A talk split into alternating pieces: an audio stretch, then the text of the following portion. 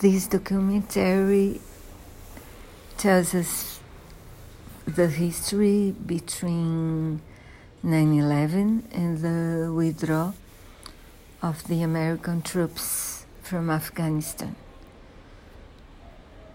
We see the images, we see witnesses, we see survivors, we see, we hear from people from the American government, we hear from lawyers of Guantanamo prisoners. We hear from all the wars that started with the war on terror, which started on 9 11. We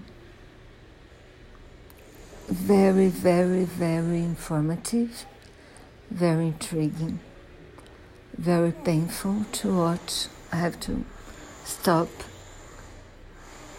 many times. I didn't see it at once, it took me days to come back. But I do think you should not miss it. It's very, very, very interesting. I think I'll have to watch it every 9 11.